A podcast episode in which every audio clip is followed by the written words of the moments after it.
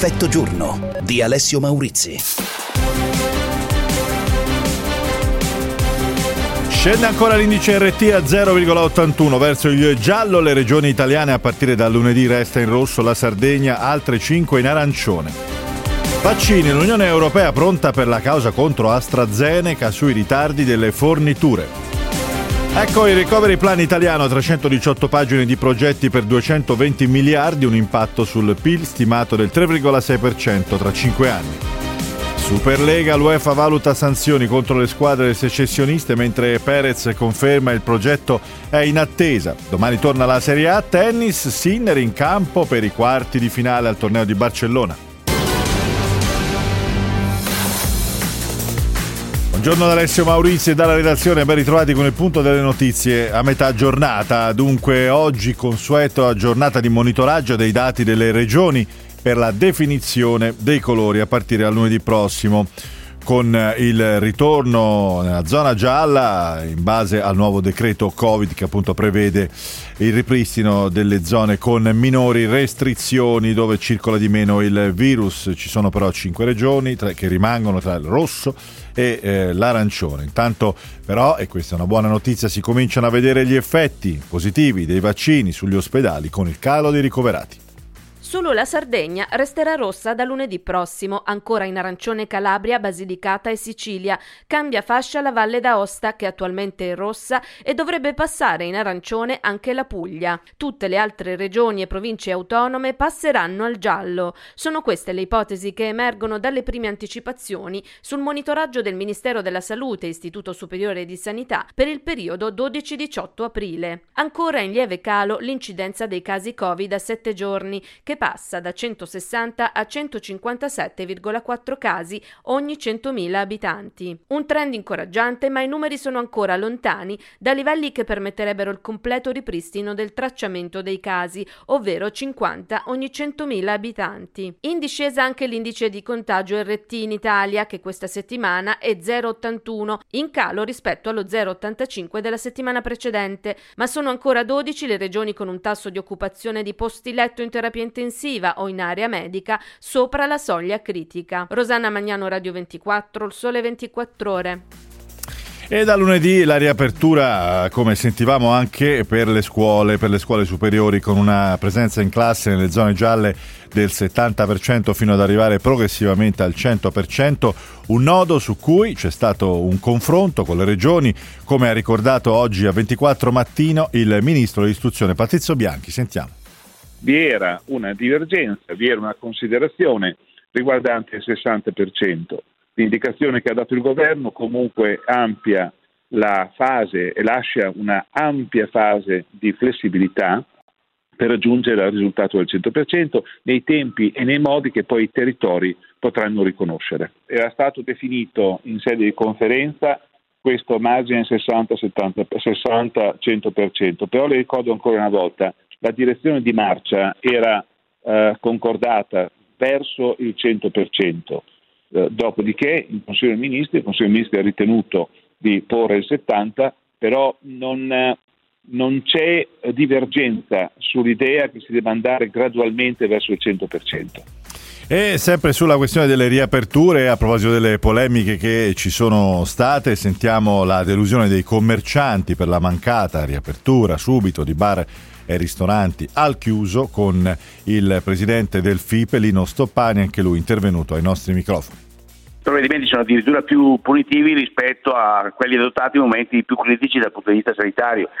Con 26.000 contagi al giorno e una campagna vaccinale che non esisteva, quando parlo per esempio un anno fa, insomma, quando si era in zona gialla c'era la possibilità di lavorare all'interno. Oggi con la metà dei contagi, una campagna vaccinale che sta correndo, sono impedite insomma, le attività all'interno, creando poi eh, quelle complicazioni collegate anche agli aspetti climatici, insomma, ed comunque escludendo 116.000 attività che sono il 46,6% del complesso dei pubblici gestiti, a cui evidentemente è impedito di far fronte a quelli che sono i loro diritti al lavoro. E ora il consueto punto anche sull'andamento della campagna di vaccinazioni con 16 milioni 684 mila eh, dosi somministrate. L'Italia ha superato il 20% di eh, persone almeno con una dose. eh, di vaccino e sono 26 invece i paesi europei che avrebbero aderito a quanto si apprende da fonti diplomatiche europee alla decisione della Commissione europea di procedere con un'azione legale contro AstraZeneca per i ritardi nelle forniture. La corsa ai vaccini nel mondo prosegue mentre il governo italiano punta a immunizzare la popolazione italiana entro la fine dell'estate. I vaccinati con almeno una dose sono oltre 11 milioni 800 mila, circa il 19,7% della popolazione. Buone notizie dall'ospedale Spallanzani dove sono dimezzati i ricoveri in rianimazione. Sempre meno anziani, merito della campagna vaccinale e anche in Europa la questione vaccini è al centro, almeno 26 i paesi dell'Unione Europea che avrebbero aderito alla decisione della Commissione Europea di procedere con un'azione legale contro AstraZeneca. Una decisione in questo senso senso è attesa per oggi e sempre per AstraZeneca. Oggi è atteso il nuovo parere dell'EMA sulla seconda dose e le fasce d'età. Intanto la Presidente della Commissione europea von der Leyen visita l'impianto di produzione di vaccini Pfizer-BioNTech e si studia la possibilità di allentare le restrizioni per gli individui vaccinati, che dovrebbero potersi riabbracciare e ridurre il distanziamento fisico senza mascherina, ma non nei luoghi affollati. Il Centro europeo per la previsione e il controllo delle malattie lo scrive in una raccomandazione contenuta nell'ultimo report report che è stato realizzato anche con il contributo degli esperti dell'Agenzia Europea del Farmaco. L'ultima parola però va agli Stati membri e restano le incertezze soprattutto sulla protezione dalle varianti. Anna Marino, Radio 24, il Sole 24 Ore. È quasi completa la riscrittura del piano nazionale di ripresa e resilienza del governo Draghi da 221 miliardi di euro che oggi farà un primo passaggio in Consiglio dei Ministri per ottenere il via libera finale eh, solo dopo aver incassato l'ok delle Camere. Scuole cablate, sviluppo della telemedicina, passaggio all'idrogeno sono alcuni dei punti cardine. Modernizzare il paese per le prossime generazioni. Questa è la sfida del recovery plan, scrive Mario Draghi nella premessa del piano da 221 miliardi che va oggi in Consiglio dei Ministri per un primo esame. Lunedì e martedì alle Camere, poi l'approvazione del governo e l'invio a Bruxelles entro aprile. Il piano punta come previsto dall'Europa su investimenti verdi 38% e nel digitale 25% e prevede un effetto crescita sul PIL del 3,6% nel 2026 e del 3% in più sull'occupazione. Il recovery plan firmato Draghi punta sul cambiamento in profondità di pubblica amministrazione, giustizia, mercato del lavoro e della struttura produttiva italiana su transizione ecologica e digitale, mentre abbandona il cashback 5 miliardi e lascia al 2022 il bonus edilizio al 110%, creando tensioni con 5 Stelle e Confindustria. Forte la spinta su istruzione e ricerca che passano da 23 a 32 miliardi con più nidi e scuole materne, mense, tempo pieno, sport, borse di studio e dottorati, istituti tecnici. Draghi rassicura sulla governance, oltre alla struttura tecnica al MEF ci sarà una cabina di regia politica con i ministri competenti. Alessandro Arona, Radio 24, Sole 24 Ore, Roma. E ora la cronaca, tutte le altre notizie, cominciamo con il naufragio avvenuto a largo delle coste libiche ed è notizia di pochi istanti fa che il bilancio sarebbe molto grave, oltre 100 migrati, eh, migranti scusate, sarebbero annegati nel naufragio avvenuto a largo delle coste libiche, lo riferisce Francesco Creazzo di SOS Mediterraneo. Dall'alto l'aereo di Frontex ha individuato i resti del gommone e i corpi senza vita di 13 persone. Sul luogo del naufragio sono arrivati, in una lotta contro il tempo, tre mercantili e una nave dell'ONG di SOS Mediterranee e l'epilogo del naufragio avvenuto al largo della Libia di un gommone con a bordo 130 persone. L'imbarcazione era partita mercoledì, stava tentando la traversata con condizioni meteo proibitive e mare grosso con onde fino a 6 metri. Le autorità libiche raccontano racconta Alan Forn, avrebbero deciso di non uscire a causa del maltempo. L'ipotesi è che non vi sia neppure un sopravvissuto. È tempo che gli stati europei tornino a soccorrere i migranti in mare, dice Carlotta Sami, portavoce per l'Italia dell'UNHCR. La situazione è terribile perché già quest'anno abbiamo già più di 350 persone che sono morte e solo grazie alla presenza di qualcuno che è intervenuto che si è saputo di, di questi ulteriori gruppi di persone che si sono trovati senza soccorsi. È assolutamente necessario ripristinare eh, una capacità di ricerca e soccorso nel Mediterraneo coordinata dagli Stati europei. Cristina Carpinelli, Radio 24, Il Sole 24 Ore. Restiamo all'estero e andiamo in Indonesia dove proseguono da parte della Marina indonesiana le ricerche del sottomarino scomparso a Bali. Avrebbero ossigeno fino a domani mattina i 53 marinai a bordo del sottomarino indonesiano disperso da mercoledì e segnalato per l'ultima volta al largo di Bali. Le autorità militari indonesiane hanno rilevato segni compatibili con il sottomarino. Attualmente si parla di un oggetto non identificato ad una profondità fra i 50 e i 100 metri. Nelle ultime ore alle ricerche si è unita anche una unità aerea americana che si aggiunge a sei navi militari e un elicottero. Il sottomarino fabbricato in Germania alla fine degli anni 70 è uno dei cinque di cui l'Indonesia dispone ed era tornato in servizio nel 2012 dopo un rinnovamento durato due anni. La Marina indonesiana non ha mai registrato gravi incidenti nella sua flotta di sottomarini. Enrico Pagliarini, Radio 24, il sole 24 ore. Con la cronaca torniamo in Italia a Napoli dove sono state fermate quattro persone. Si tratta dei presunti eh, responsabili dell'omicidio del 61enne custode del parco archeologico di Pompei assassinato lunedì a Torre Annunziata. Uno l'ha colpito al petto mentre gli altri lo tenevano fermo. Così è morto Maurizio Cerrato, il 61enne custode del parco archeologico di Pompei. L'uomo è stato assassinato lunedì sera a Torre Annunziata al culmine di una spedizione punitiva dopo aver difeso la figlia in una lite per un parcheggio. Ad accertarlo, coordinati dalla Procura di Torre Annunziata, sono stati i carabinieri che hanno notificato nella notte un decreto decreto di fermo a quattro persone. L'accusa per i quattro che sono in carcere a Poggio Reale è omicidio volontario in concorso, aggravato da premeditazione e da futili motivi. Indagata a piede libero anche una donna. Katia Caramelli, Radio 24, Il Sole 24 Ore.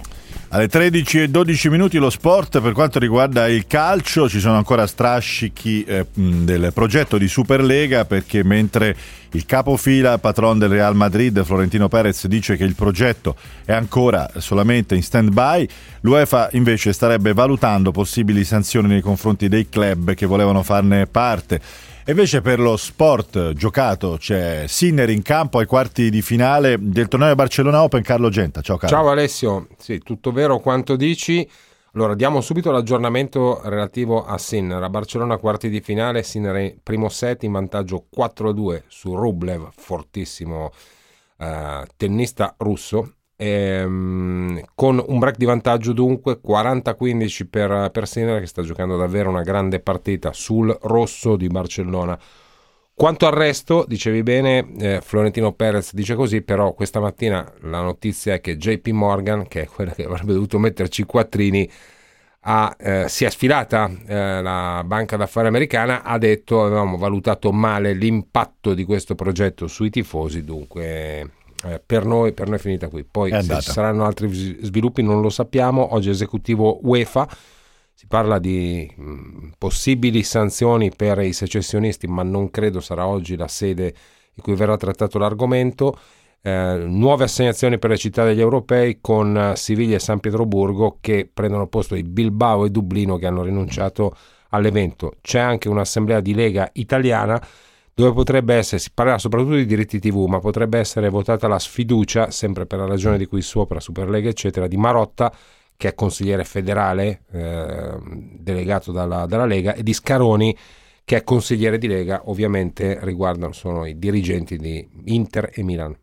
Tante notizie, grazie Carlo Genta, tutte da approfondire con tutti i convocati dopo il giro delle 14. Intanto l'aggiornamento su Sinner che è in vantaggio 5 a 2 sul russo al quarto di finale del torneo di Barcellona al primo set, 13 e 14 minuti. Noi siamo alla prima pausa di oggi per effetto giorno, vi ricordo 349 238 6666 per commentare le notizie di oggi, ci risentiamo tra poco.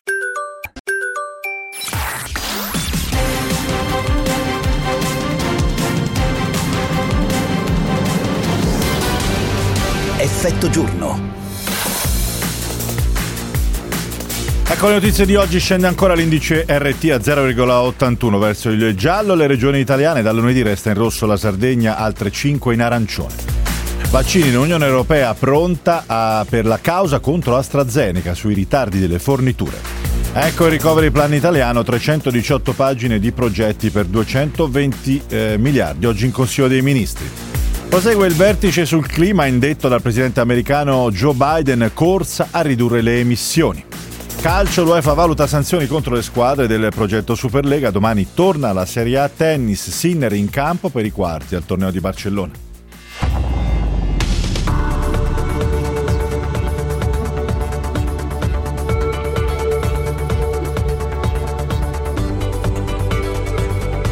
Allora, alle 13 e 18 minuti, cari ascoltatori, eccoci di nuovo in diretta con Effetto Giorno in questo venerdì 23 aprile in cui attendiamo uh, con particolare attenzione questa volta i dati del monitoraggio delle regioni italiane perché eh, da lunedì tornano, come ormai ampiamente tutti sappiamo, le zone gialle per quelle regioni che eh, insomma eh, se lo saranno, possiamo dire così, conquistato diciamo, questo diritto con una bassa circolazione del eh, del virus e quindi con tutte le riaperture molto attese. Al momento sappiamo, ma eh, come sapete si chiude tutto nel pomeriggio, che Uh, in rosso dovrebbe rimanere solo la Sardegna, in arancione altre 4-5 regioni, si tratta della Valle d'Aosta, la Puglia, la Calabria e la Basilicata, insomma staremo a vedere.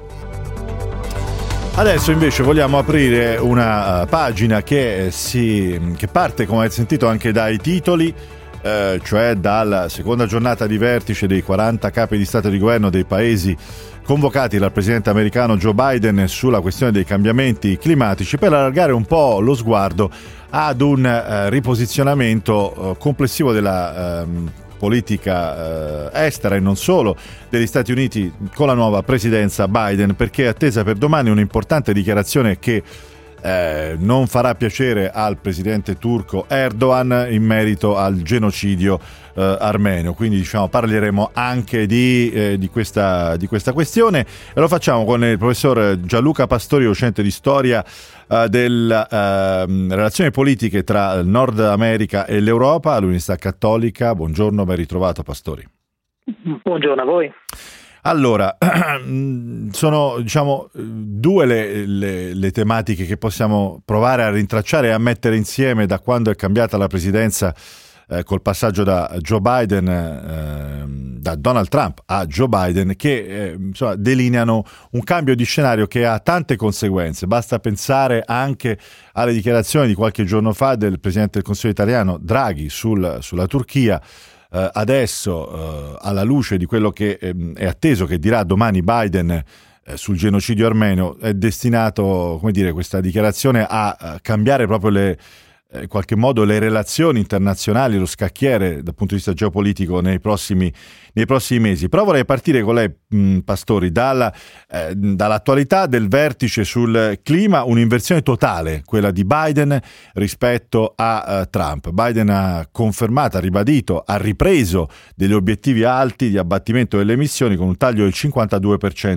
entro il 2030. Le chiedo Uh, quali sono diciamo, le, le, origini eh, che, a cui dobbiamo risalire per capire questo riallineamento del, dell'America sul fronte della lotta al cambiamento climatico? Sappiamo che ci sono molte industrie pronte a schierarsi, c'erano già con Trump anche prima su questo diciamo, fronte di investimenti nel, eh, nelle nuove tecnologie. Eh, come eh, spiegare questo riposizionamento americano? Beh, diciamo che eh, non è semplicemente un riposizionamento questi, sulle questioni climatiche. Biden ha dichiarato e sta realizzando la volontà di riportare gli Stati Uniti al centro di un sistema multilaterale che Trump aveva esplicitamente criticato e che aveva apertamente disprezzato. Biden è convinto che appunto ricollocare gli Stati Uniti all'interno di questo sistema di relazioni e collocare gli Stati Uniti con un ruolo di leadership all'interno di questo sistema di relazioni sia il modo migliore per promuovere l'interesse del Paese. Lo stiamo vedendo appunto in questi giorni sulla questione del cambiamento climatico, ma l'abbiamo visto anche in altre occasioni, ad esempio parlando del ruolo dell'Alleanza Atlantica, lo abbiamo visto quando Biden ha parlato della lotta alla pandemia come uno sforzo globale, lo abbiamo visto quando Biden ha rilanciato con forza notevole la questione dei diritti umani, riaffermando un po' una sorta di leadership morale degli Stati Uniti in questo, in questo ambito. Ecco, um, ancora una cosa prima di arrivare più al tema dei diritti umani e anche alla questione che eh, la dichiarazione che verrà fatta domani è stata anticipata sul, eh, sul riconoscimento del genocidio armeno da parte dell'impero ottomano. Eh, sulla questione dei, dei, cambiamenti climatici, questi obiettivi rilanciati da Biden ehm, possono, diciamo, sono credibili dal punto di vista perché sono molto ambiziosi. L'Europa eh, ha pure ha riconfermato due giorni fa il proprio obiettivo di un abbattimento del 5, fino al 55% delle emissioni entro il 2030. Eh, tra le superpotenze le chiedo c'è una, uh, una, volontà comune, ci sono ancora delle resistenze, quanto questa spinta americana eh, diciamo, eh, porterà tutto il, diciamo, le, tu- tutti i paesi a schierarsi su questa questione? Gli obiettivi sono sicuramente ambiziosi e personalmente credo che qualcuno cercherà comunque di fare free riding, cioè magari fissare obiettivi ambiziosi ma non perseguirli in maniera molto convinta, confidando invece nel fatto dell'impegno degli altri. Però appunto proprio il fatto che siano stati scelti degli obiettivi ambiziosi è un segnale politico è il segnale che appunto non soltanto Washington vuole prendere in mano il pallino del gioco, usiamo questa, usiamo questa espressione, ma lo vuole prendere in mano appunto in maniera chiaramente visibile.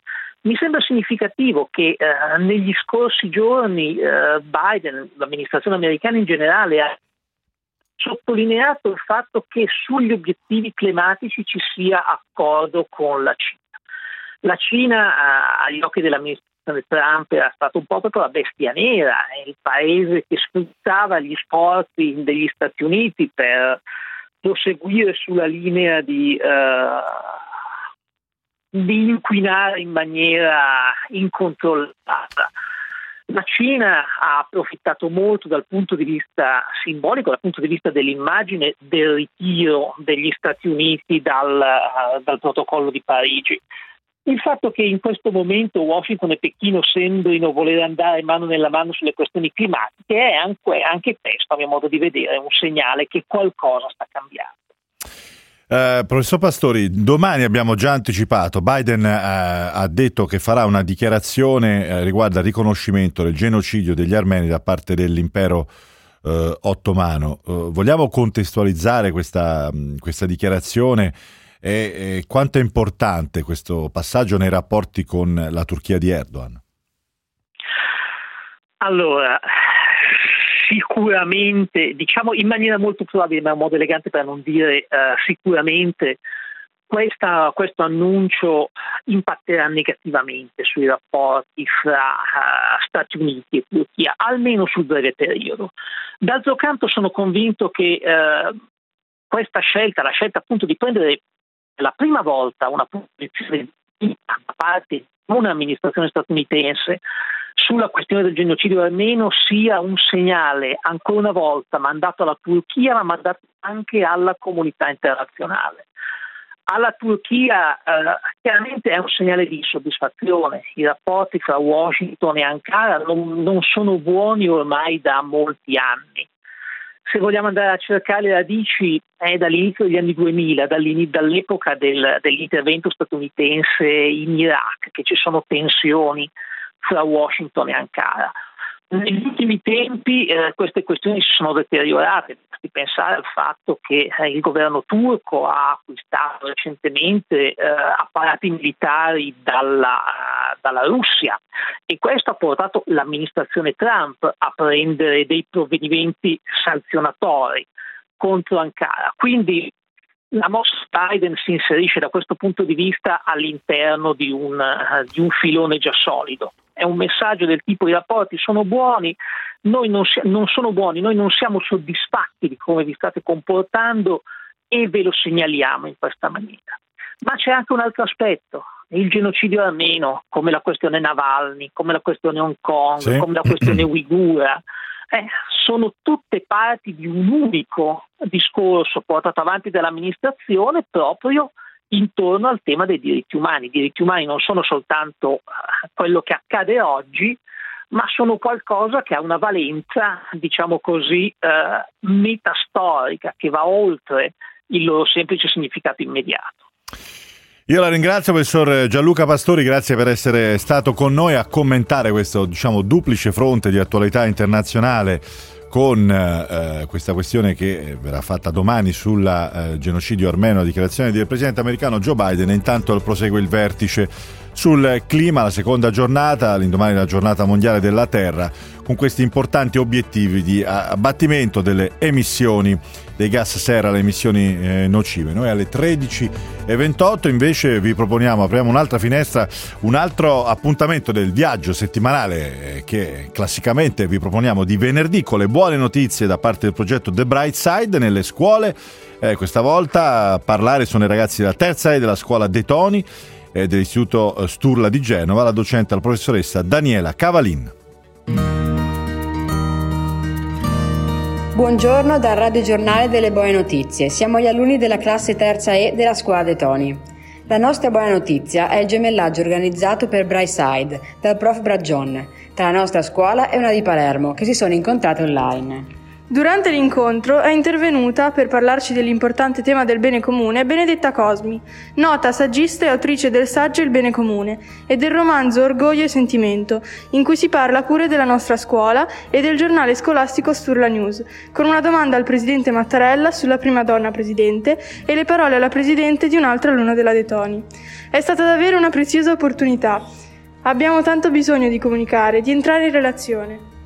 Il bene comune, argomento di questo incontro, ancora più radicalmente dei beni comuni, è un bene fatto di rapporti, è una forma speciale di bene relazionale, perché sono le relazioni tra le persone a costituire il bene.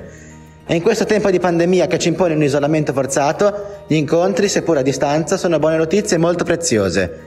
Oggi abbiamo costruito un ponte relazionale tra Genova e Palermo e ne siamo molto contenti. E va bene, 13 e 30, cari ascoltatori, vi ricordo 349 238 6666 per commentare le notizie di oggi, ci risentiamo tra poco dopo la pausa.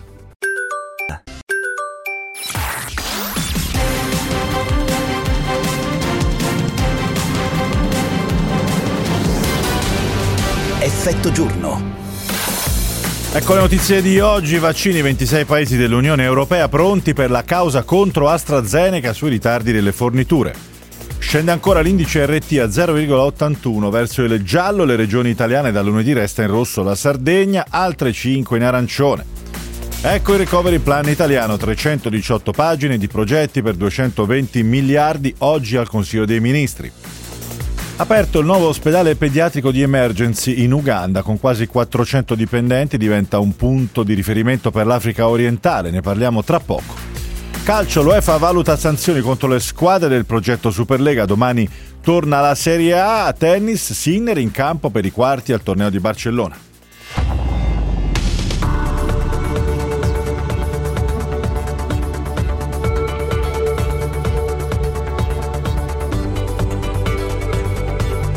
Alle 13 e 36 minuti. Eccoci di nuovo in diretta con Effetto Giorno, cari ascoltatori 349 238 6666. I vostri messaggi per commentare le notizie di oggi. Spero che continui così con questa forza mentale. Dice un ascoltatore a proposito di Sinner. Vi abbiamo dato in diretta l'aggiornamento sulla partita, al quarto di finale. Uh, eh, 6-2 è il primo mh, mm, set per Sinner contro il russo Rublev. Adesso siamo sul 2 a 2. E poi ancora eh, faccine che sorridono di un ascoltatore che dice la leadership morale degli Stati Uniti sui diritti umani con tre punti di domanda effettivamente non ci sfugge diciamo eh, che c'è sempre una quota di strumentalizzazione di queste tematiche dei diritti umani da parte di una superpotenza come gli Stati Uniti del resto il professor Pastore ha detto chiaramente Biden sta cercando di recuperare una centralità questa è la tesi del professor Pastori eh, sullo scacchiere internazionale, utilizzando eh, anche la eh, tematica eh, dei diritti umani e questo può andare, diciamo così, a favore di chi si batte per questi diritti umani, perché comunque non è, non è neanche scontato. È il momento del punto del vice direttore del Sole 24 Ore. Il punto di Alberto Orioli. L'innalzamento da 23 a 31 miliardi e più dei fondi per istruzione e ricerca, una delle sei missioni strategiche chieste dall'Europa per il Recovery Plan, è una notizia molto importante perché mette al centro del rilancio italiano il capitale umano e di riflesso i giovani, che sono la parte di cittadinanza rimasta al di fuori fino adesso della rappresentanza politica.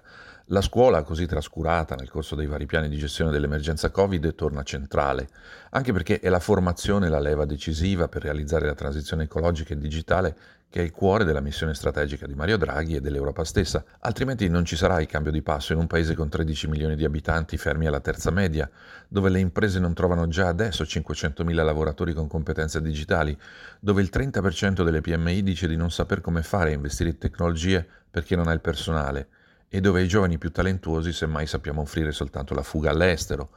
Quei 31 miliardi sono un segnale importante. La svolta sarà completa quando nel prossimo futuro il simbolo della crescita nelle città magari non sarà più il grattacielo di una banca o di una società di consulenza, ma il palazzetto di una scuola, di quelle super tecnologiche, a emissioni zero, piene di saperi, di innovazione, di spazi verdi e di aria di sport vero. A pensarci bene non è impossibile.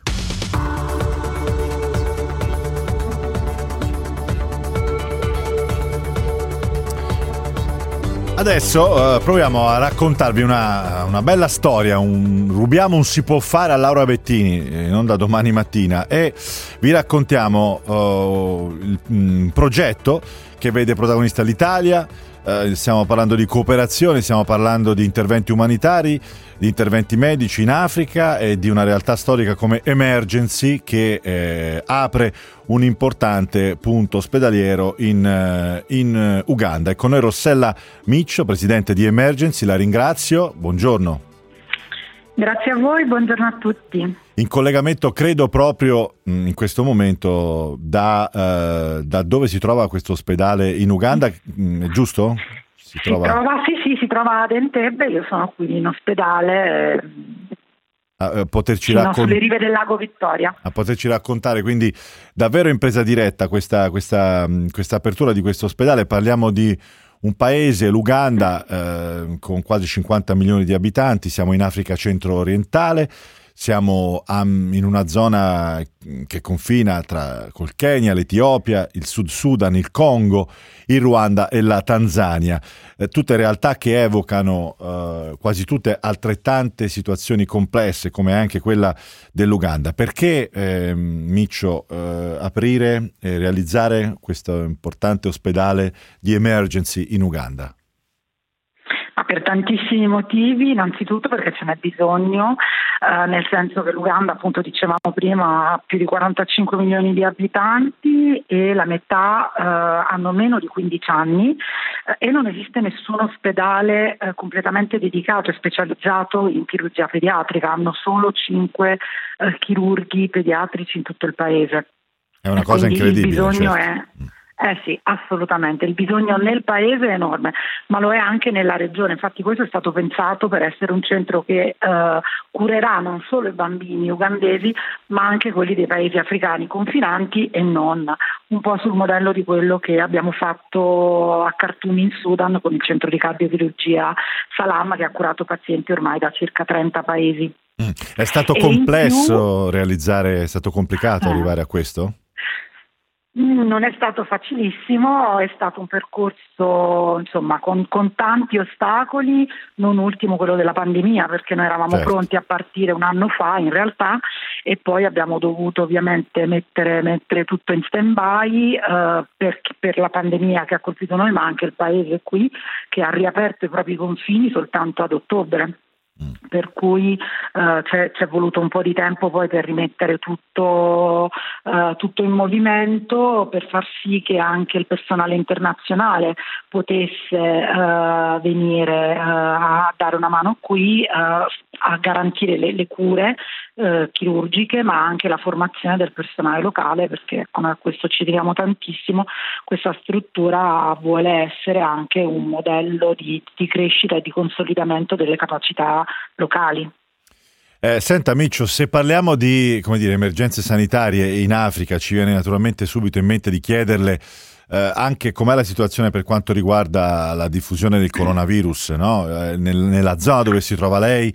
Quale, mm, cioè, quale, quali notizie ci sono? Quali notizie ci sono, diciamo, del grado anche di, eh, di contagio tra una popolazione che lei ci ricordava è molto, molto giovane, quindi immaginiamo che già questo, lo sappiamo, è un dato importante di cui tener conto. E poi anche sul fronte della, della vaccinazione, se, se, sta arrivando qualcosa. Eh, Sì, purtroppo diciamo che a, a differenza dei nostri paesi, eh, qui in Uganda, ma come in tutta, in tutta, l'Africa, in tutti i paesi a basso reddito, purtroppo eh, c'è stata pochissima disponibilità innanzitutto di strumenti diagnostici e quindi ci fanno pochissimi test, pochissimi tamponi. Uh, per cui anche la diagnostica, anche diagnosticare i casi eh, diventa abbastanza difficile, quindi non si hanno numeri certi sulla, su quanti siano gli infetti. Uh, dopo una, un lockdown molto molto duro il paese si è dovuto riaprire e eh, però riaprendosi hanno cominciato a risalire uh, i casi, per fortuna non in maniera molto grave uh, come, come, stiamo vedendo da noi, però mi dicevano proprio ieri al Ministero della Sanità che hanno registrato la variante sudafricana, nigeriana, indiana adesso e sono abbastanza preoccupati che i numeri salgano perché hanno pochissimi dispositivi di protezione, pochissimi tamponi e purtroppo ancora pochissimi vaccini perché uh, ci troviamo in una situazione assolutamente paradossale per cui i paesi ricchi hanno fatto man bassa eh, di quasi tutti i vaccini disponibili e quello che resta per, per, per, i paesi in via di sviluppo eh, sono veramente le briciole. Qui ne sono arrivati più o meno un milione di dosi Mm, quindi per vaccinare 500.000 persone su una popolazione di 45 milioni. Quale, posso chiedere quale, quale, vaccino è arrivato? Si sa quale... Mm... È arrivato, sì sì, è arrivato il, il vaccino AstraZeneca, o sì. meglio quello prodotto su licenza AstraZeneca in India, sì. dal Serum Institute, circa 850.000 dosi attraverso il meccanismo del COVAX eh, dell'OMS e poi mi pare che ne siano arrivati altre eh, centinaio di migliaia di dosi del vaccino cinese. Io la ringrazio, Rossella Miccio, Presidente di Emergency, grazie davvero per essere stata con noi e soprattutto grazie per questa importantissima iniziativa, la realizzazione, avete capito bene, di un ospedale in Uganda che triplicherà i, eh, i, posti a disposizione per la chirurgia pediatrica in tutto il paese, un paese a 45 milioni di abitanti, un solo ospedale, quello di Emergency, triplicherà i posti, quindi diventerà davvero un punto di riferimento importante per la chirurgia pediatrica in tutta l'Africa orientale, questo però ci dà anche la dimensione di quanta strada c'è da fare ancora in campo sanitario in quel paese. 13.45, torniamo tra poco con Giulia Crivelli, Effetto Mondo.